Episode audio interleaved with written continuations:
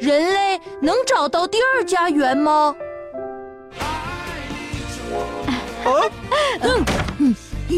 哎呦，你去哪儿啊？我要去外面住，谁也不准拦我，除非老妈把电视机还给我看功夫侠。不拦你，车站出门要拐，不送。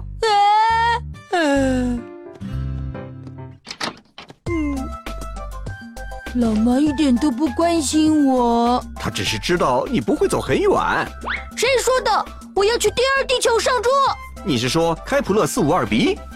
它只是与地球最为相似，并没有说适合人类生存啊。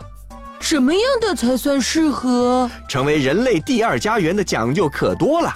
第一，要有大气保护层，帮助过滤大部分紫外线，大气浓度适宜，否则人类的心肺功能将难以承受。含氧量也必须适中，过高会使人醉氧，过低则导致缺氧。这么讲究。第二，要有液态水和适宜的温度，第二家园与恒星距离适宜，不然太远温度过低水会结冰，太近温度过高水会变成蒸汽，合适的距离才能使水保持在液态，维持生命存在。第三，要有一个岩石质表面，让人类继续生活，还要有一个完美的磁场，屏蔽宇宙的高能带电粒子。第二家园内部能量释放要温和，地震和火山爆发的强度和频度不能太高，否则人类生存的机会将十分渺茫。好深哦。第四，周围不能有太多小天体碎片，否则被小天体撞击一次就可能使人类灭绝。